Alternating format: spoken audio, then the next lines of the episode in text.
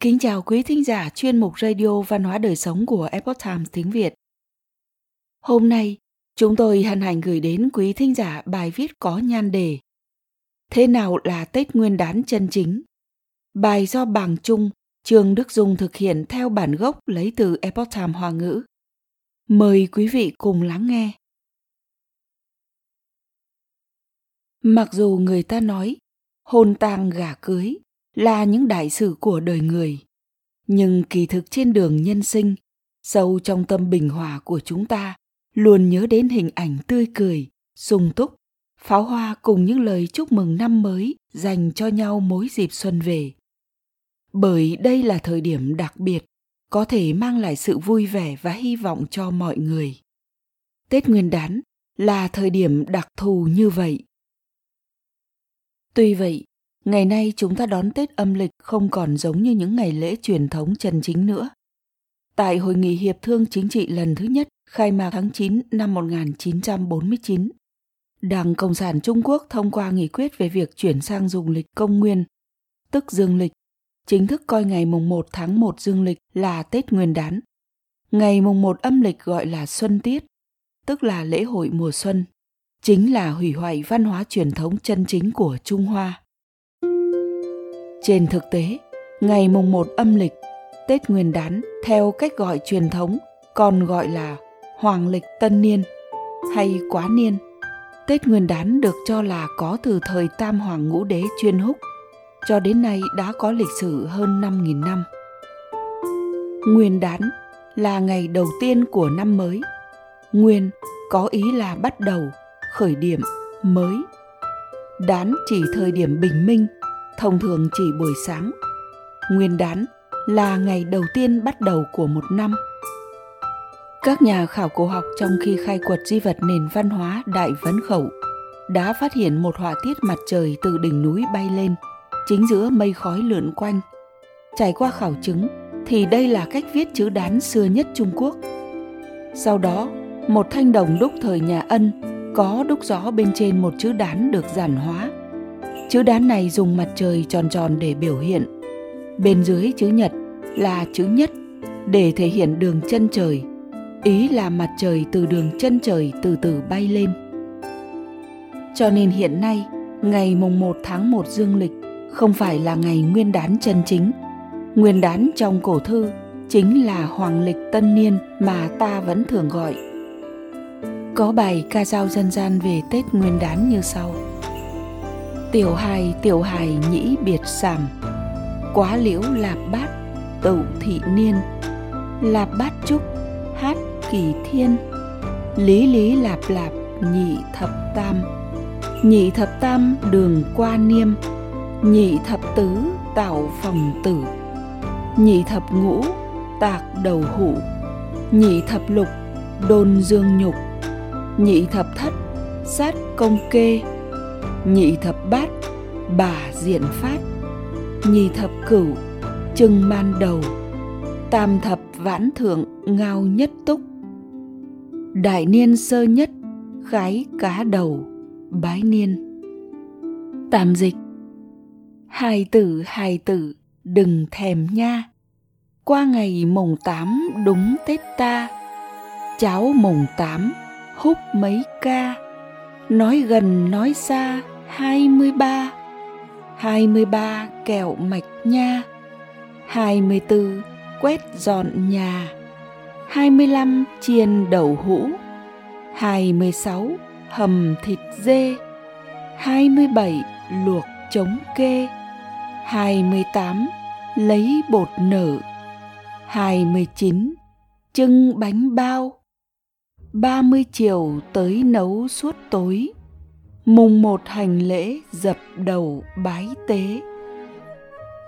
Quá niên. Bình thường quá niên là chỉ giao thừa, tức trừ tịch, là ngày đầu âm lịch. Ý nghĩa truyền thống dân gian của năm mới hoàng lịch là từ ngày mùng 8 tháng chạp sẽ cúng chạp hoặc ngày 13 hay 14 tháng chạp sẽ cúng ông táo, mãi cho đến ngày 15 tháng riêng. Trong đó lấy giao thừa và ngày mùng 1 làm cao trào. Ngày cuối cùng của một năm hoàng lịch, tháng đủ là ngày 30, tháng thiếu là ngày 29, chính là 30 Tết. Đêm giao thừa cả nhà đoàn viên ăn bữa cơm, bữa ăn cuối cùng của một năm hoàng lịch. Bữa cơm đoàn viên về sau nấu qua đêm cùng tập tục phát tiền lì xì, biểu hiện từ ngày cuối cùng của năm ngoái cho đến ngày đầu tiên của năm mới. Do đó ngày Tết này còn gọi là quá niên, nghĩa là qua năm. Lạp bát, ngày mùng 8 tháng Chạp. Tháng 12 mỗi năm, tục gọi là tịch nguyệt, tức là tháng cuối cùng hay tháng Chạp. Đến ngày thứ 8, tịch nguyệt sơ bát, ngày mùng 8 tháng Chạp có lịch sử và truyền thống từ rất lâu. Đến ngày này sẽ có tục ăn cháo lạp bát. Cháo lạp bát ở các địa phương rất đa dạng và phong phú. Người dân phía Bắc Trung Quốc rất chú trọng ngày này. Họ trồn táo đỏ, hạt sen, quả hạnh đào, hạt rẻ, hành nhân, không dưới 20 loại nguyên liệu thêm vào cùng gạo trắng. Mọi người vào tối mùng 7 tháng Chạp bắt đầu bận rộn làm các việc vò gạo, ngâm quả, lột vỏ, bỏ hột. Sau đó tinh lọc rồi bắt đầu nấu vào lúc nửa đêm. Lại dùng lửa nhỏ trưng cách thủy, liên tục trưng đến sáng sớm ngày hôm sau. Cháo lạp bát mới tính là nấu hoàn hảo. Chú trọng hơn, người ta còn điêu khắc trái cây thành hình người, động vật, hoa văn cho vào trong nồi nấu. Cháo lạp bát nấu ngon, trước tiên phải kính thần tế tổ, sau đó biếu tặng thần hữu, nhất định phải mang đi mời trước giờ ngọ, tức từ 11 giờ trưa đến 1 giờ chiều. Sau cùng mới là cả nhà cùng ăn, cháo lập bát còn dư giữ lại ăn hết trong vài ngày sau. Ấy là điều tốt, có ý nghĩa là mỗi năm có thừa, niên niên hữu dư. Nếu đem cháo cho người nghèo khổ ăn thì càng tích được đức cho mình. Cúng ông Táo Ngày 23 tháng Chạp còn gọi là tiểu niên, tục ngữ gọi nhị thập tam tế táo quan.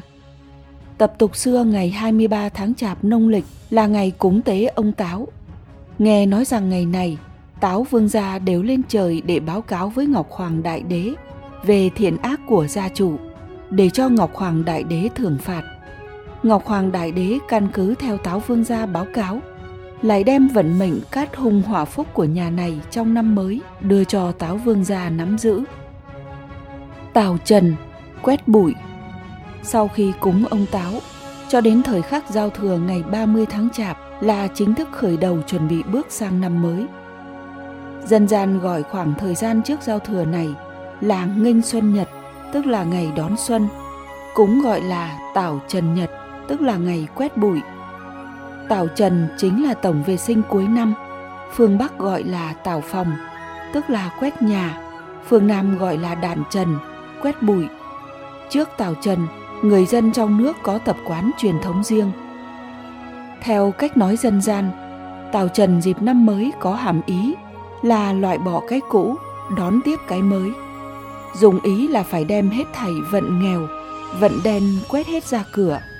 Tập tục này nhắn gửi nguyện vọng phá cựu lập tân là phá đi cái cũ lập nên cái mới và ước nguyện từ cựu nghênh tân là từ biệt cái cũ nghênh đón cái mới của mọi người tết âm lịch, việc thứ nhất cần chuẩn bị là câu đối hay để dán lên cửa người người đều nở nụ cười, không nói điểm xấu vô luận là có tiền hay không, già trẻ đều thay đổi cách ăn mặc vận trang phục mới, mỗi nhà mỗi hộ đều răng đèn kết hoa.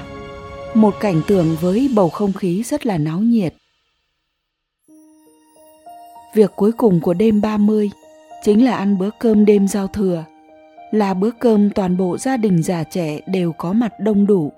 Đầu tiên là sẽ bái thần Phật, tiếp đó bái tổ tiên, thực hiện đại lễ tam quy cửu khấu, ba quỳ chín dập đầu, cảm tạ một năm đã qua, được thần linh và tổ tiên phù hộ, sau đó lại theo thứ tự hướng trưởng bối vấn an hành lễ. Bữa cơm đêm giao thừa là thời điểm mỗi nhà, mỗi hộ vui vẻ và náo nhiệt nhất. Đồ ăn, thức uống của bữa cơm giao thừa có ngụ ý nhiều tốt lành. Món ăn làm ra cần phải có đầy đủ hương vị và màu sắc. Ví dụ như bữa cơm đêm giao thừa, nhất định sẽ có cá, bởi vì cá là chữ ngư, đồng âm với chữ dư dư thừa, là hình tượng ngụ ý, niên niên hữu dư, may mắn có thừa thức ăn tại nhiều địa phương cũng được chú trọng khác nhau. Ở giang hoài mọi người họp mặt ăn uống là tượng trưng cho sự viên mãn. Người tây nam có phong tục mùng một ăn chè trôi nước đoàn viên. Người phương bắc thì ăn sùi cảo. Sùi cảo tượng trưng cho thỏi vàng thỏi bạc ngày xưa. Tóm lại đến ngày tất niên mọi người chuẩn bị đồ ăn phong phú gấp mấy lần ngày thường. Buổi tối 30 Tết không thể nào ăn hết, nhất định là phải có dư. Vì mong muốn là sang năm mới, điềm lành sẽ tới ăn hoài không hết. Đúng thời điểm giao thừa, thời khắc tam nguyên ba cái mới, là tuổi mới, tháng mới, mùa mới. Mọi người bắn pháo hoa đốt bảo trúc, đốt pháo tạo vượng hỏa, đèn đuốc sáng trưng, vượng khí thông thiên, hưng khởi phồn thịnh, đưa không khí náo nhiệt lên mức cao trào nhất vào thời khắc giao thừa. Bái niên, chúc Tết Bái niên chúc Tết là tập tục truyền thống dân gian. Mọi người từ cựu nghênh tân, từ biệt cái cũ nghênh đón cái mới. Đây cũng là một phương thức biểu đạt mong ước mỹ hảo cho nhau. Chúng ta thông thường đều biết là ngày mùng một ra trường, thường là cha mẹ sẽ dẫn tiểu bối, người vai dưới thường là con cái xuất môn đi gặp thân thích bạn bè tôn trưởng người bề trên lấy lời tốt lành chúc mừng năm mới. Trẻ nhỏ tụ lại cúi đầu hành lễ gọi là bái niên chúc tết. Chủ nhà sẽ dùng điểm tâm kẹo mứt bao lì xì nhiệt tình khoản đãi. Áp tuế tiền tiền mừng tuổi. Khi đi chúc tết trưởng bối phải chuẩn bị trước áp tuế tiền tiền mừng tuổi để phân phát cho vãn bối. Nghe nói áp tuế tiền là tiền giàn tuổi, tiền mừng tuổi, còn có thể ngăn chặn tai họa. Bởi vì áp có nghĩa là ép, dằn còn có nghĩa là chặn lại. Chữ tuế là tuổi, đồng âm với chữ túy là tai họa, nên ngoài ý nghĩa tiền dằn tuổi, mừng tuổi còn có ý là ngăn chặn tai họa. Vãn bối được tiền lì xì có thể bình an suốt năm. Dân gian cho rằng phát tiền mừng tuổi cho trẻ thì lúc yêu ma ác quỷ hoặc con thú niên đi làm hại trẻ, trẻ có thể dùng số tiền này chấn áp chúng mà hóa hung thành lành. Ngoài ra, còn có một loại tiền lì xì rất ý nghĩa. Đó là do vãn bối tặng cho lão nhân. Tuế chính là tuổi tác, số tuổi, thêm tuổi ý là mong mỏi lão nhân trường thọ. Ngày 30 Tết là ngày cả nhà đại đoàn viên, tương tự như ngày lễ tạ ơn truyền thống của Hoa Kỳ, một ngày đoàn viên của người Mỹ. Dẫu có xa xôi cũng muốn chạy về nhà cùng người thân đoàn tụ. Nói cách khác, lễ tạ ơn cũng như là Tết Nguyên đán. Mùng một đầu năm có phong tục đi chùa, chảy hội tưng bừng, mua quả vặt, ăn quả vặt là phương thức giao tiếp và nghỉ ngơi truyền thống. Cả năm bận rộn, ngày này được nghỉ ngơi và thư giãn. Tập tục mùng năm Tết Thường già nghỉ ngơi từ ngày mùng 1 đến mùng 4, mùng 5 khai trương. Cũng có người khai trương mùng 2. Chủ tiệm thường hay dán câu đối lên cột nhà. Khai thị đại cát, vạn sự hanh thông. Từ ngữ đại cát đại lợi các loại mà cách thức đa số là dùng loại giấy đỏ chữ vàng. Khi người khách đầu tiên tới tiệm thì vui mừng hớn hở hô to một tiếng. Thần tài gia đã đến. Thường già bất luận là quản lý hay là người phục vụ, mặt mày đều tươi cười đón chào, hiện ra bộ dạng vui mừng phấn khởi. Cũng chính là có ý muốn cát lợi mà thập phần chú trọng.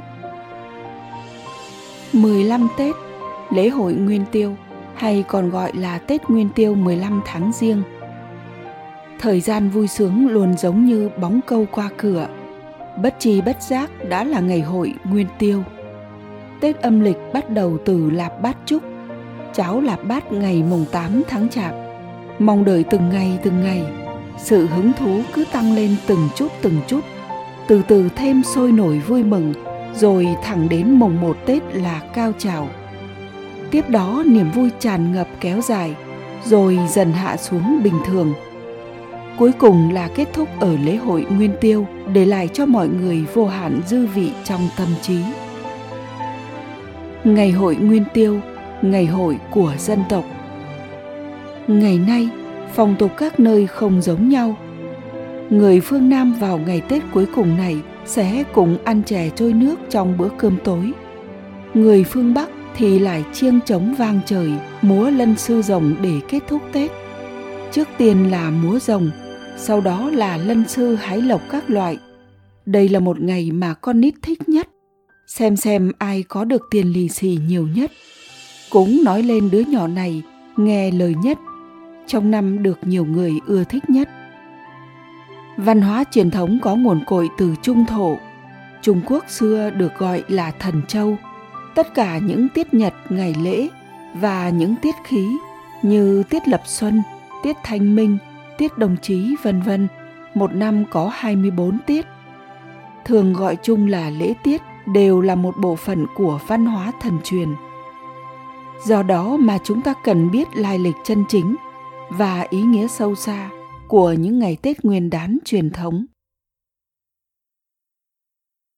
Quý thính giả thân mến, chuyên mục radio văn hóa đời sống của epoch times tiếng việt đến đây là hết. Để đọc các bài viết khác của chúng tôi quý vị có thể truy cập vào trang web epochtimesviet com Cảm ơn quý vị đã lắng nghe, quan tâm và đăng ký kênh. Xin chào tạm biệt và hẹn gặp lại quý vị trong chương trình lần sau.